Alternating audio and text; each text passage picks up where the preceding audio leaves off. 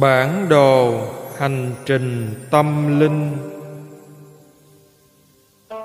Tác giả Thiền sư Jotika Dịch giả Tỳ kheo tâm pháp.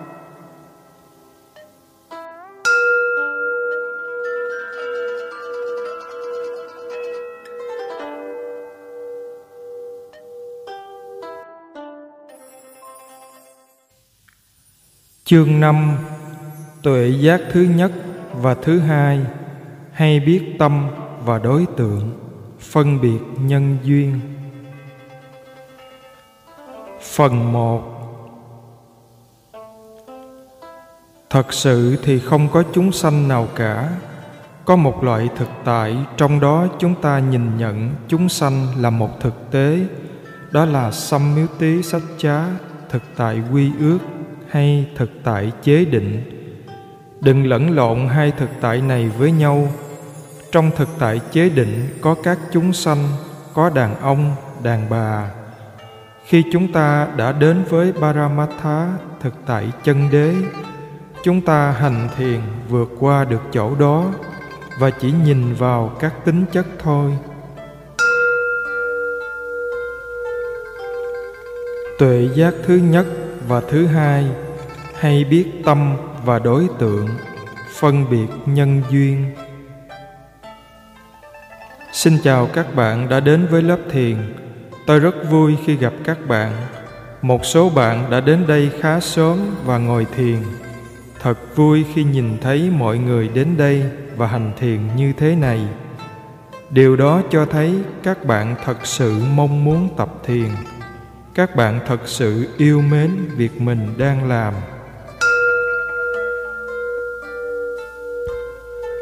Tôi đến đây để chỉ giúp các bạn, chứ không hẳn đến đây để dạy các bạn. Chỉ khi nào thật sự muốn học thì các bạn mới học được. Thật ra, không ai có thể dạy các bạn được cả. Đây là điều rất quan trọng và phải hiểu vào bài giảng ngày hôm nay, tôi muốn bắt đầu bằng một câu hỏi. Một câu hỏi rất đơn giản và câu trả lời cũng rất đơn giản. Nhưng hãy suy nghĩ một lúc đã. Gánh nặng lớn nhất mà chúng ta đang mang là gì? Hãy dành vài phút để suy nghĩ về câu hỏi đó. Hỏi đúng là điều quan trọng và sống với câu hỏi cũng là một điều rất quan trọng ý tưởng này, sống với câu hỏi là rất quan trọng. Chỉ khi nào chúng ta sống với câu hỏi, chúng ta mới có câu trả lời sống động, và rồi chúng ta lại sống với câu trả lời đó. Chỉ khi đã sống với câu trả lời, chúng ta mới tìm ra được một câu hỏi khác sâu sắc và đầy ý nghĩa, và rồi lại sống với câu hỏi đó.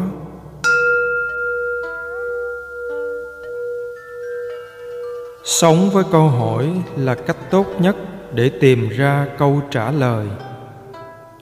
Các bạn có câu hỏi nào không? Các bạn có sống với nó không? Bất cứ câu hỏi nào cũng được, nhưng câu hỏi đó phải xuất phát từ cuộc sống của bạn. Nó phải xuất phát từ trái tim bạn. Đó phải là một câu hỏi sống, không phải chỉ là một câu hỏi lý thuyết hay một câu hỏi giả định nó phải là một cái gì rất thực. Người có câu hỏi thực và sống với câu hỏi đó sẽ sống một cuộc đời thật nghiêm túc, thật ý nghĩa và sâu sắc. Sau khi đã sống với nó một thời gian dài, cuộc sống của bạn sẽ cho bạn câu trả lời.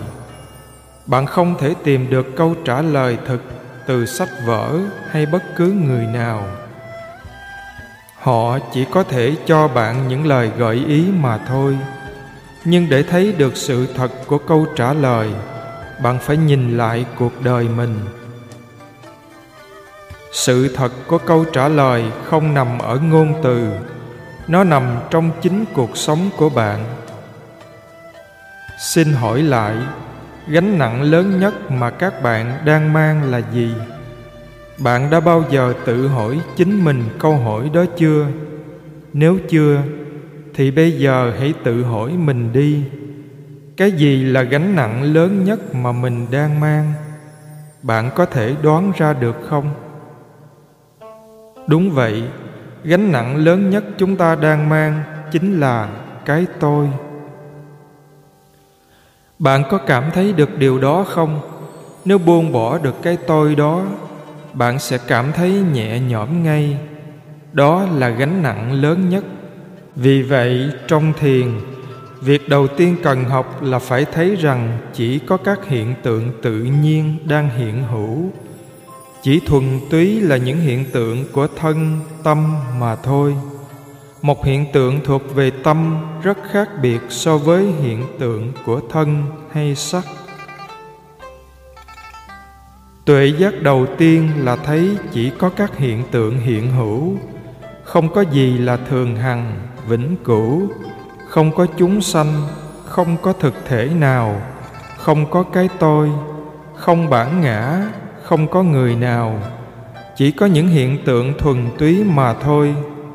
Điều đó mang lại một sự nhẹ nhõm vô cùng. Nó làm ta trút nhẹ tâm tư cái tôi này là sản phẩm của tâm trí. Nó tự tạo ra gánh nặng cho chính nó. Tầng thánh đầu tiên là đoạn trừ hoàn toàn cái tôi này, hay còn gọi là tà kiến chấp ngã, thân kiến. Tầng thánh này chưa đoạn trừ được tham. Đây là điều quan trọng cần ghi nhớ. Và thậm chí sân cũng chưa được đoạn trừ. Cả tật ganh đua kiêu hãnh, ngã mạn nữa. Nó đoạn trừ tà kiến về cái tôi. Đôi khi mọi người nói, mấy người này hành thiền kiểu gì mà vẫn sân thế?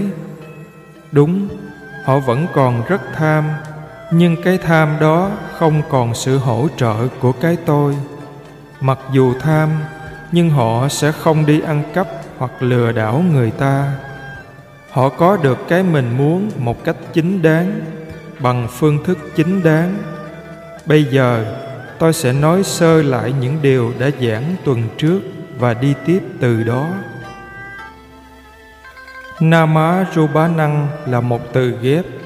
Nama và ruba, danh và sắc. Nama, danh là một tiến trình, không phải là một thực thể hay một chúng sanh nào cả nó không thường còn vĩnh cửu. Nó luôn luôn có mặt ở đó. Na má danh là một cái gì đó luôn sanh khởi.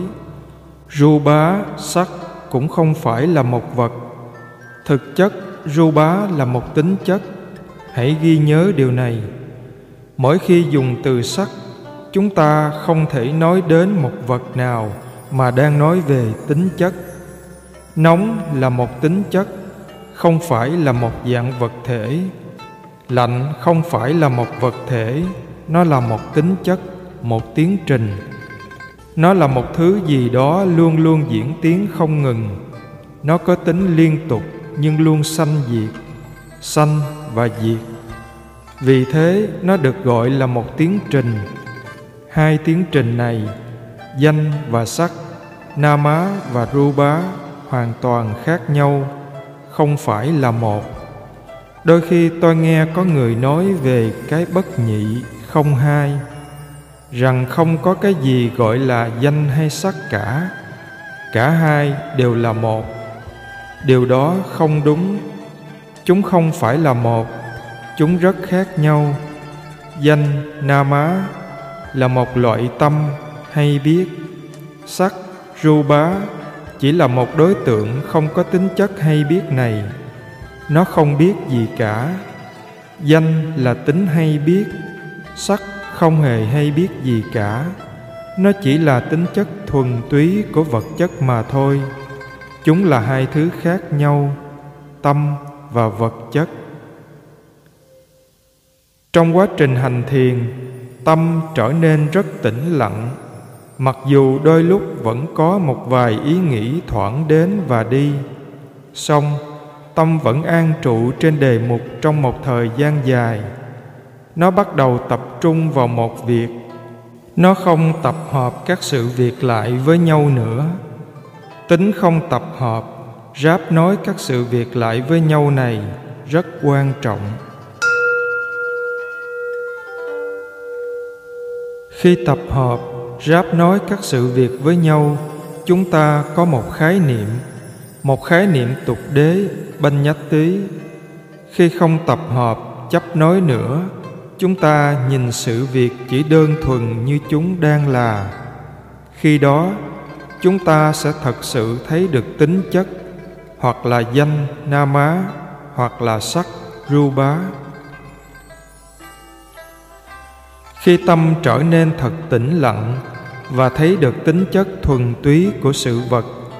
Chúng ta có thể thấy nó đơn thuần chỉ là các tính chất, không phải là một chúng sanh nào, không phải là đàn ông, không phải là đàn bà.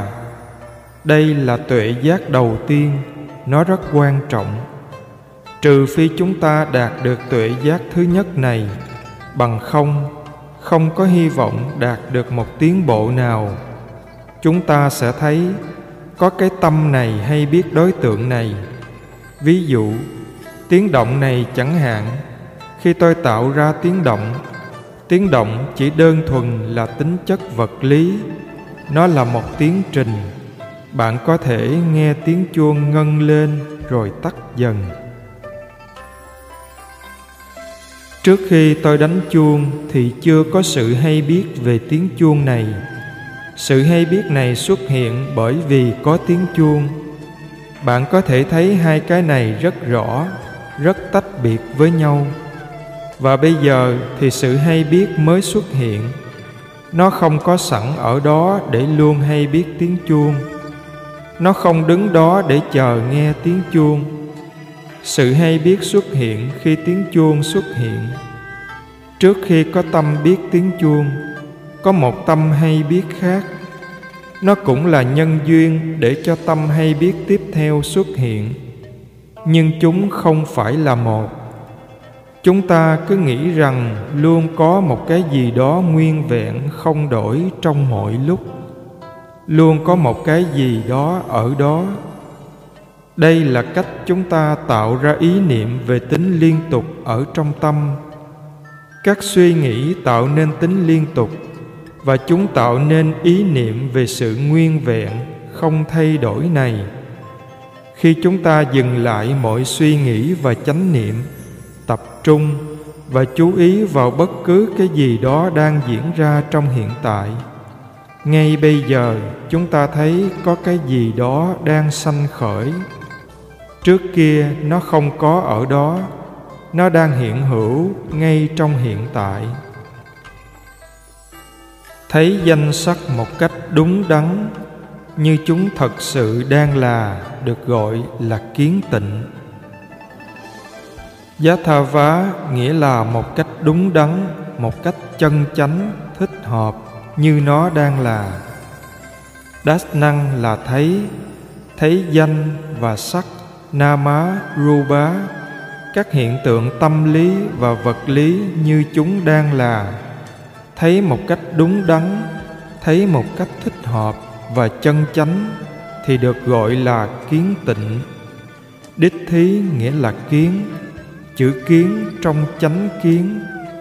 Ví số thí là thanh tịnh, thanh lọc. Và chữ na má thứ hai ở đây có nghĩa là được gọi là. Vậy câu bali này dịch ra như sau kiến tịnh là thấy danh sắc như chúng đang là, thấy một cách đúng đắn, thấy một cách chân chánh và thích hợp mọi hiện tượng của thân tâm. Như vậy nama rupa không có nghĩa là tên gọi và hình thể. Tên gọi là một khái niệm, hình thể, hình dáng cũng đều là những khái niệm. Chúng không phải là thực tại.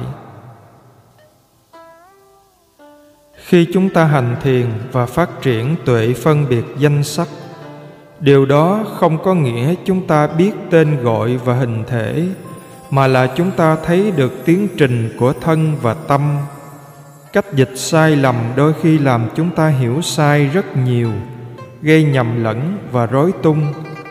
Chẳng hạn, chúng ta đang ngồi thiền, hít vào, thở ra lúc đầu thì chúng ta biết hình dáng cơ thể ra sao, hình dáng của cái mũi như thế nào.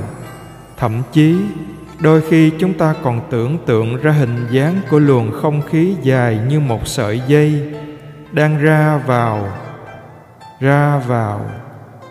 Cái dài này là cái bạn tưởng tượng ra. Ở đâu ra mà có luồng không khí dài ra vào? Không có luồng không khí dài nào cả nhưng đôi khi, ta có cảm giác là như thế. Dần dần, chúng ta sẽ vượt qua được tất cả những sự tưởng tượng về hình dáng và tên gọi này và sẽ đạt đến chánh niệm đơn thuần trên các cảm giác về sự cọ sát, xúc chạm, đưa đẩy qua lại của luồng không khí ra vào lỗ mũi. Và sự xúc chạm này là một tiến trình rất đơn giản thế mà ngay trong cái tiến trình đơn giản này, chúng ta vẫn chấp giữ tà kiến trong đó. Để thanh lọc tà kiến, chúng ta phải thấy rằng có một cái tâm hay biết cảm giác này. Cảm giác đó có thể là nóng hay lạnh. Khi chúng ta thở vào, hơi thở hơi mát, lạnh lạnh, thở ra hơi nóng nóng cái nóng mát lạnh xúc chạm đưa đẩy ra vào này. Bạn chỉ có thể chánh niệm hay biết nó, không suy nghĩ về nó. Chúng ta thấy rằng có hai tiến trình khác nhau đang diễn tiến. Không có tiến trình nào trong đó là một chúng sanh, một thực thể cả. Và không có tiến trình nào kéo dài. Chúng sanh lên bây giờ và cũng diệt mất bây giờ trong giai đoạn đầu, chúng ta không chú trọng đến sự sanh và diệt. Chúng ta chỉ chú trọng đến các tiến trình thuần túy. Tiến trình vật lý này diễn ra không có tác ý, không do ý muốn của ai cả. Chẳng hạn, tóc không hề ý thức được rằng nó đang nằm ở trên đầu, và tóc cũng chẳng muốn đi đâu cả. Vậy thì ai muốn ở đây? Chính là tâm. Cái phần vật chất này không có ý muốn, không có tác ý.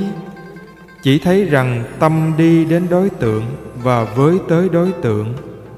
Chúng ta muốn nghe nên chú ý lắng nghe.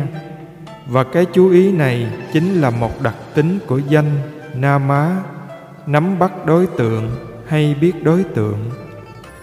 Có một cái không hay biết được cái gì cả đó là tiến trình vật lý của thân. Ngoài tiến trình thân ra, còn có một tiến trình khác để hay biết đối tượng. Hai tiến trình này hoàn toàn khác nhau. Danh na má sanh khởi bởi vì có đối tượng. Không có đối tượng thì không thể có bất cứ một tâm nào sanh khởi. Tâm không luôn sẵn sàng có mặt ở đó. Chẳng hạn khi tôi gõ vào chuông thế này, tiếng chuông không đi ra từ chiếc dùi này. Nó cũng chẳng đi ra từ cái chuông.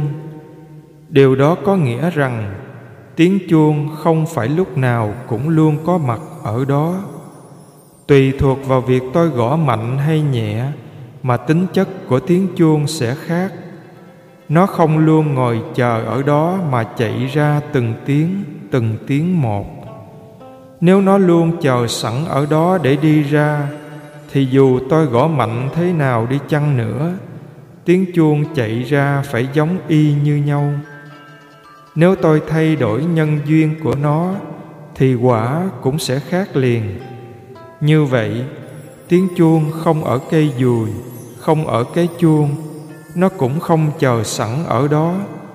Nó xảy ra khi cây dùi đánh vào cái chuông điều đó nghĩa là tất cả mọi việc đều là mới. Hiểu được rằng nó hoàn toàn mới mẻ là rất quan trọng. Cũng giống như vậy đối với cái nhìn. Khi không có tâm chánh niệm, khi nhắm mắt, bạn không nhìn thấy cái gì trước mặt. Khoảnh khắc bạn mở mắt ra, có một cái gì đó đập vào mắt bạn và cái tâm hay biết nhãn thức này sanh khởi nó sanh khởi vào đúng khoảnh khắc đó. Bạn có thể thấy rõ hai sự việc khác nhau, đối tượng và tâm hay biết. Điều này gọi là tuệ phân biệt danh sắc. Một ví dụ khác, khi bạn muốn cử động, trước hết tâm thức sanh khởi tác ý muốn cử động, rồi sau đó tay hoặc chân mới đưa ra. Trong trường hợp tiếng động thì tiếng động là tiền đề cho tâm sanh khởi. Bởi vì có tiếng động nên mới có tâm biết sanh lên. Trong trường hợp cử động thì tác ý muốn cử động là tiền đề cho cử động diễn ra. Tiến trình của thân tâm làm tiền đề của tâm và tiến trình của thân. Nó vận hành theo cả hai chiều. Khi đói bụng, chúng ta muốn ăn chúng ta lấy đồ ăn và bỏ vào miệng. Nhưng thật sự thì có ai đang ăn? Chức năng ăn được thực hiện do thân, do tiến trình của thân. Tay cầm thức ăn và đưa lên miệng. Nếu bạn không đưa tay mà chỉ ngồi đó rồi bảo thức ăn đi vào miệng mình, nó sẽ chẳng chịu đi đâu. Tâm trù định và đưa ra hướng làm, đưa ra chỉ dẫn cho thân như vậy, tâm dự định và thân ăn. Thân và tâm ăn không phải là tôi ăn. Thân và tâm ăn, nhưng chúng ta cứ nghĩ rằng tôi đang ăn. Sự thật chỉ có các tiến trình thân tâm đang ăn. Nếu bạn hiểu được đó chỉ là một tiến trình, bạn đã có được sự thanh tịnh về tri kiến kiến tịnh khi bạn muốn uống thì đó cũng là một tiến trình như vậy. Khi bạn muốn đi cũng vậy. Bạn đứng đã khá lâu và cảm thấy mỏi mệt, chân tê cứng và muốn đi. Tác ý muốn đi sanh khởi, đi đi. Nó thúc đẩy thân bạn đi. Bạn quyết định bước, nhấc chân lên, đưa ra phía trước và đặt xuống. Như vậy thân và tâm đang đi, không phải là một chúng sanh nào đang đi cả. Thấy theo cách đó là tuệ phân biệt danh sắc. Thật sự thì không có chúng sanh nào cả. Có một loại thực tại trong đó chúng ta nhìn nhận chúng sanh là một thực tế. Đó là thực tại quy ước hay thực tại chế định. Đừng lẫn lộn hai thực tại này với nhau trong thực tại chế định có các chúng sanh, có đàn ông, đàn bà. Khi chúng ta đã đến với thực tại chân đế, chúng ta hành thiền vượt qua được chỗ đó và chỉ nhìn vào các tính chất thôi. Nhưng khi hành thiền thì chúng ta không được suy nghĩ về điều đó nữa. Điểm quan trọng là bạn phải cố gắng và tư duy trước khi hành thiền. Nhưng khi đã ngồi vào thiền thì không được nghĩ về danh sắc nữa. Khi bạn trở nên chánh niệm hơn, tâm an trụ nhiều hơn trong tiến trình, nó sẽ xuất hiện một cách tự nhiên, một cách tức thời, và tuệ giác sẽ có mặt một cách rõ ràng. Hai tiến trình đang diễn tiến. Hiểu hoặc thấy được tiến trình danh sắc nama rupa một cách đúng đắn, một cách thích hợp, nghĩa là thấy được rằng đây là danh, đây là tiến trình tâm. Điều này có nghĩa đây không phải là một chúng sanh nào cả. Đây là một tiến trình của tâm, và danh nama nghĩa là chính tiến trình này. Nó không lẫn lộn với tiến trình của thân, không hòa trộn vào nhau, không thêm vào thông thường, chúng ta hay trộn lẫn mọi thứ vào với nhau và chúng ta có một ý niệm mơ hồ về các sự việc. Nhưng ở đây, chúng ta thấy một cách rất rõ ràng, minh bạch. Đây là danh, chỉ là danh và không lẫn lộn với sắc. Mặc dù chúng có liên quan với nhau, nhưng chúng không phải là một, chúng là hai tiến trình riêng biệt. Không có gì hơn thế danh chỉ là danh thôi, không có gì hơn thế. Và đây là sắc thuộc thân vật lý, nóng, lạnh, cử động, sức ép, nặng nhẹ. Bất cứ cái gì, chúng chỉ là tiến trình của thân. Đến như thế này là thuộc về thân, không có gì hơn. Đến như thế này là thân vật lý. Thân không trộn lẫn với tâm mặc dù nó có liên quan đến tiến trình của tâm, không có gì hơn thế. Chỉ thấy rõ đặc tính vốn có của tự nhiên. Tự nhiên có rất nhiều đặc tính khác nhau. Bạn chỉ cần thấy rõ các đặc tính khác biệt này. Hãy đoạn trừ phần lậu hoặc khi nhìn một tiến trình như một cái gì đó. Như bản ngã hay cái tôi, hãy đoạn trừ nó đoạn trừ lậu hoặc hoặc tà kiến về một cái tôi ngã kiến, hay tà kiến về một linh hồn, một chúng sanh, một thực thể nào đó. Đoạn trừ tà kiến chấp rằng có một linh hồn cần được hiểu là quá trình thanh tịnh tri kiến kiến tịnh. Khi hành giả đã đạt đến tuệ phân biệt danh sắc, tầng tuệ giác này chính là kiến tịnh kiến tịnh xuất hiện cùng với tuệ giác đầu tiên. Tuệ giác thứ hai là tuệ phân biệt nhân duyên. Bách cha gia barigaha nha ná bách cha gia có nghĩa là nhân duyên. Barigaha nghĩa là nắm bắt. Nha ná nghĩa là tuệ. Từ nắm bắt trong tiếng anh có nhiều nghĩa một trong những nghĩa đó là nắm bắt cái gì trong tay, giữ chặt nó. Nhưng nó cũng có nghĩa là hiểu biết. Như vậy, hiểu biết, nắm bắt được nguyên nhân của các hiện tượng. Thấy rõ, hiểu rõ nhân duyên của chúng. Thấy được mối quan hệ giữa chúng với nhau. Đầu tiên, chúng ta thấy đối tượng chỉ là đối tượng và tâm chỉ là tâm rồi dần dần khi tuệ giác này chín mùi, không suy nghĩ về nó, hành giả bắt đầu nhận ra rằng do có đối tượng này nên mới có tâm này sanh khởi. Đối tượng này chính là nhân sanh khởi tâm này. Tâm không tự nó sanh khởi, không ai tạo ra nó cả. Tâm không thể sanh khởi mà không có nguyên nhân nó sanh khởi chỉ vì có một nguyên nhân khiến nó sanh khởi. Tùy thuộc vào trình độ nhận thức hay hiểu biết của hành giả, mà mỗi người nhìn thấy được một khía cạnh khác nhau của nhân duyên. Có người thấy được nhiều, có người thấy được ít. Nhưng điều đó không quan trọng. Vấn đề thật sự là ở chỗ không cần biết cái gì sanh khởi miễn là bạn biết nó sanh khởi do một nguyên nhân. Lấy ví dụ tiếng động, điều này rất rõ ràng. Nhưng chúng ta nghĩ rằng, tất cả mọi người ai cũng biết điều đó. Tại sao chúng ta phải hành thiền để làm gì? Không phải chúng ta hành thiền để phát hiện ra điều đó. Chúng ta chỉ biết điều đó trên bề mặt kiến thức thôi. Nhưng thực tế thì khác xa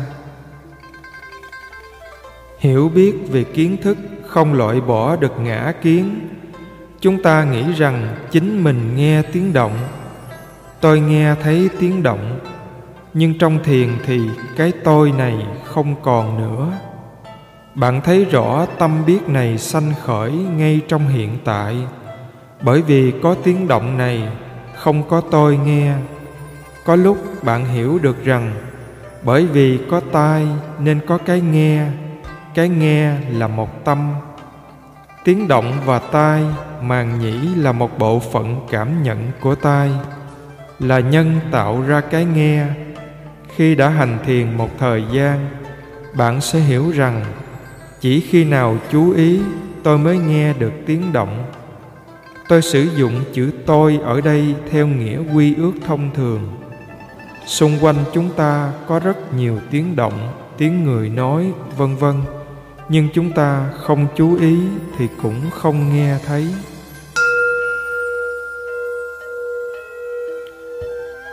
Chúng ta hiểu được rằng tâm hướng về đối tượng, tác ý hướng tâm, manasikara không có sự chú ý, chúng ta không thể nghe được.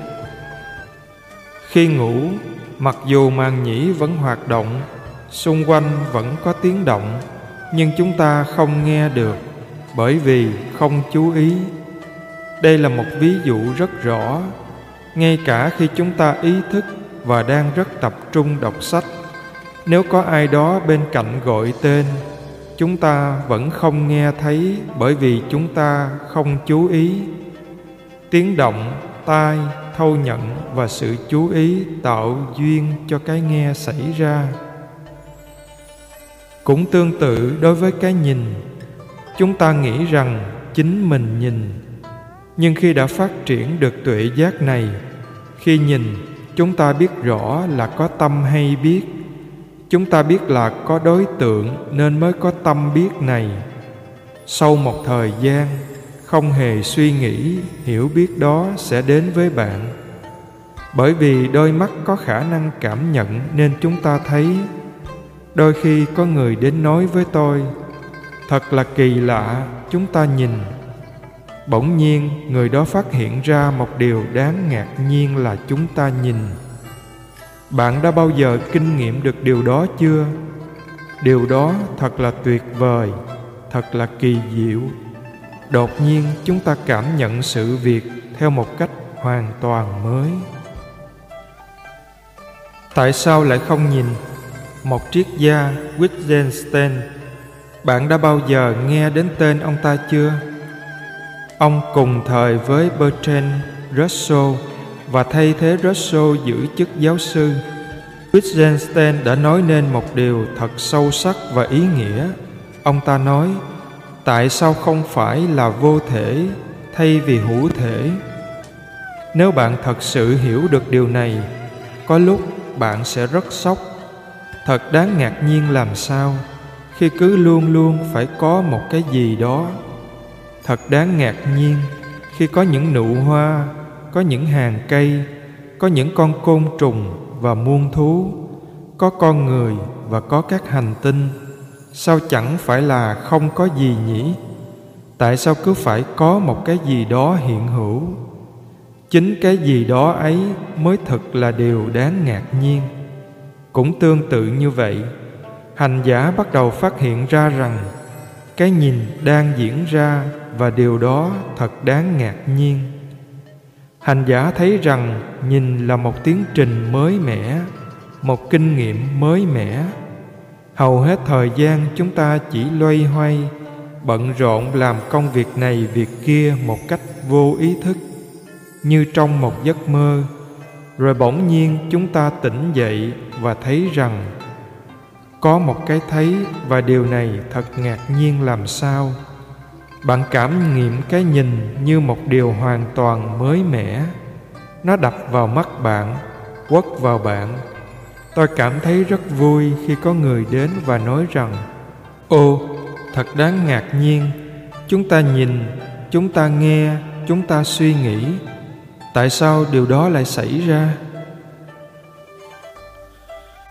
Eta eva bana namarupa bassa là về cái danh sắc mà chúng ta vừa nói đến trong vài khoảnh khắc trước đây Bách cha giá Pariganhanena là thấy được nguyên nhân của nó. Tisu Athasu là quá khứ, hiện tại và tương lai. Khi hành thiền, chúng ta chỉ chú tâm vào hiện tại mà thôi. Chúng ta không quan tâm đến quá khứ bởi vì nó đã đi qua mất rồi. Chúng ta không chú ý đến tương lai vì tương lai thì chưa đến.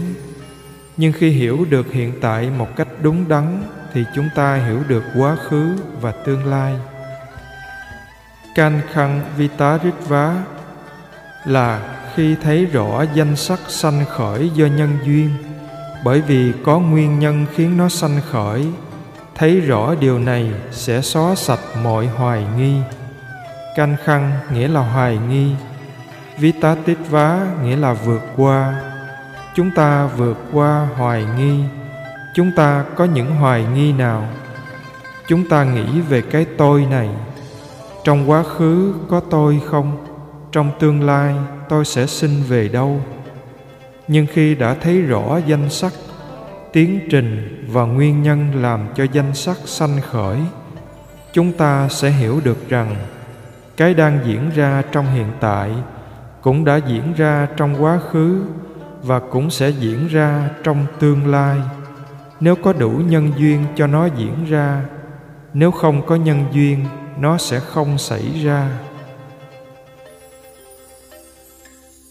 Khi chúng ta nêu câu hỏi, trong quá khứ tôi ở đâu, đó là một câu hỏi vô nghĩa. Liệu tôi sẽ còn quay lại nơi đó nữa không?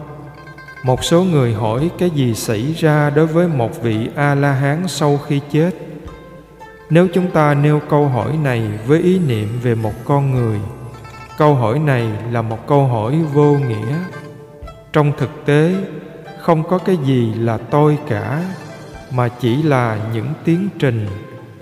Nếu bạn hiểu cái tiến trình đang diễn ra bây giờ và nguyên nhân khiến nó diễn ra như vậy, bạn sẽ biết rằng bất kể những gì xảy ra, dù chúng ta gọi một người là đàn ông, đàn bà, mẹ, cha, thế này hay thế nọ, nếu bỏ qua tất cả tên gọi và khái niệm mà chỉ nhìn nó như là những tiến trình bạn sẽ thấy rằng trong quá khứ cũng có tiến trình danh và tiến trình sắc đang sanh diệt. Cũng y hệt như cách chúng ta đang sanh diệt bây giờ. Hiểu biết cái hiện tại một cách hoàn toàn sẽ xóa bỏ được hoài nghi về quá khứ và tương lai. Nó cũng xóa bỏ sự hoài nghi, ai là người sáng tạo ra những điều này. Nó xảy đến không báo trước không vì một lý do nào cả. Không nguyên nhân hay là có ai đó làm cho tất cả mọi thứ xảy ra. Đây là một vấn đề cũng được làm sáng tỏ, bởi vì chúng ta không biết ai tạo ra nó. Thật ra, nó chỉ là nhân quả tự nhiên mà thôi. Điều này đôi lúc còn tùy thuộc vào mức độ hiểu biết của hành giả nếu được học về pháp duyên khởi, thập nhị nhân duyên, hành giả sẽ bắt đầu thấy ra sự thật. Nhưng nếu chưa được học thì cũng không thành vấn đề. Nguyên lý cơ bản của pháp duyên khởi là, bởi vì có nhân này nên có quả này. Nếu không có nhân ấy, sẽ không có quả ấy. Nhân diệt thì quả diệt, tóm lược ngắn gọn thì đây chính là 12 nhân duyên nếu là người có kiến thức uyên thâm, hành giả sẽ hiểu rằng, vì có tiếng động, có tai, và vì có sự gặp gỡ, hội tụ của âm thanh, tai và tâm thức, thanh trần, nhĩ căn và nhĩ thức mà có xúc. Vì có xúc nên có thọ, vedana. Một thọ lạc hoặc khổ nào đó sẽ xảy ra. Bởi vì có thọ lạc hoặc khổ tham hoặc sân sẽ sanh khởi. Chúng ta có thể thấy sự thật một cách rõ ràng, có thể không nhìn thấy được toàn bộ tổng thể, nhưng chúng ta cũng thấy rõ được một phần của nó. Nếu trước đây chúng ta chưa bao giờ nhìn hoặc nghe thấy cái gì đó, và cũng không mong đợi sẽ nhìn hoặc nghe thấy nó, thì tâm tham đối với nó có thể sanh khởi được không? Thậm chí nó là gì bạn còn không biết, thì làm sao có tâm tham đối với nó được? Vậy tham sanh khởi như thế nào? Do trước kia bạn đã từng nghe hoặc nhìn thấy nó. Bởi vì có sự tiếp xúc nên có thọ, vedana. Bởi vì có thọ nên có tham ái. Phụ thuộc vào mức độ hiểu biết của hành giả mà trong lúc hành thiền bất ngờ một tia sáng trí tuệ chợt lóe lên trong tâm rất ngắn và rất nhanh không hề suy nghĩ thậm chí có khi đó chỉ là một từ Bali ngắn hoặc một từ tiếng Anh nếu bạn nói tiếng Anh. Đừng suy nghĩ quá nhiều về những tư tưởng này, cho dù chúng rất sâu sắc và đầy ý nghĩa.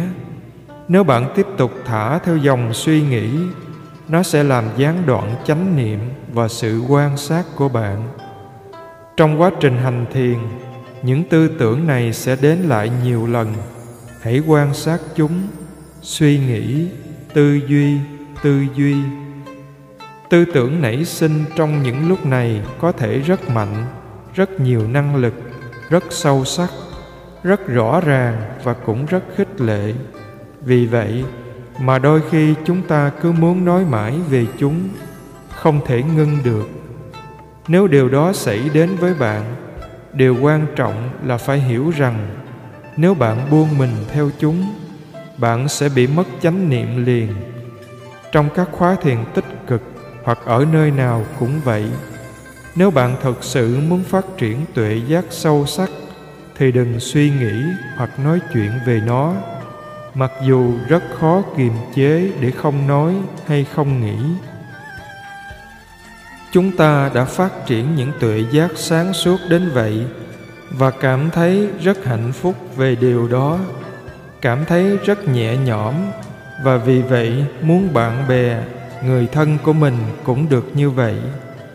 Bạn biết nếu người đó hiểu được, họ sẽ cảm thấy nhẹ nhõm bởi chính bạn đã tự mình cảm nghiệm được trạng thái nhẹ nhõm, buông xả đó.